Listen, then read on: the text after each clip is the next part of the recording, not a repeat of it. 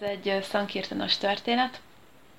Három évvel ezelőtt történt. Egyszer egy parkolóban osztottam, Budaörsi parkolóban. Küldeni akartam a Préma Kélinek egy SMS-t, amit végül Guru Maharaj kapott meg, mert este az ő üzeneteit nézegettem, és valahogy az SMS-eknél az, az ő, ő lapja volt nyitva, és én azt hittem, hogy a Préminek küldöm, de végül Guru Marázsnak küldtem el.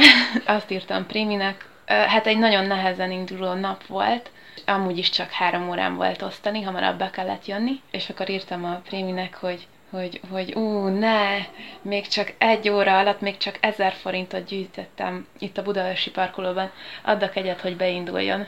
És akkor ez így elment Kurimarásnak. Mikor így realizáltam, hogy ezt, ezt neki küldtem, akkor így teljesen levert a víz, és írtam neki gyorsan egy, még egy üzenetet, hogy ne haragudj, Guru Maharaj, ezt Préma Kérinek akartam küldeni.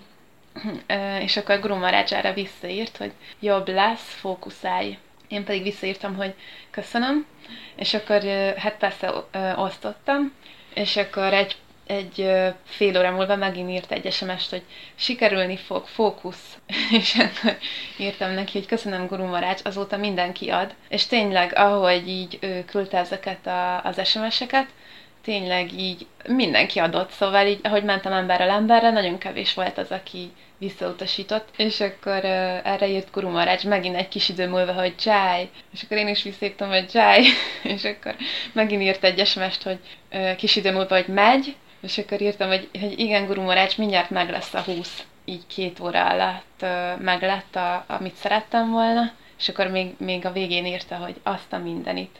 Ez az egyik kedvenc történetem, mert annyira, annyira ilyen kedves, hogy milyen nagy ereje van ennek, hogy gondolt rám.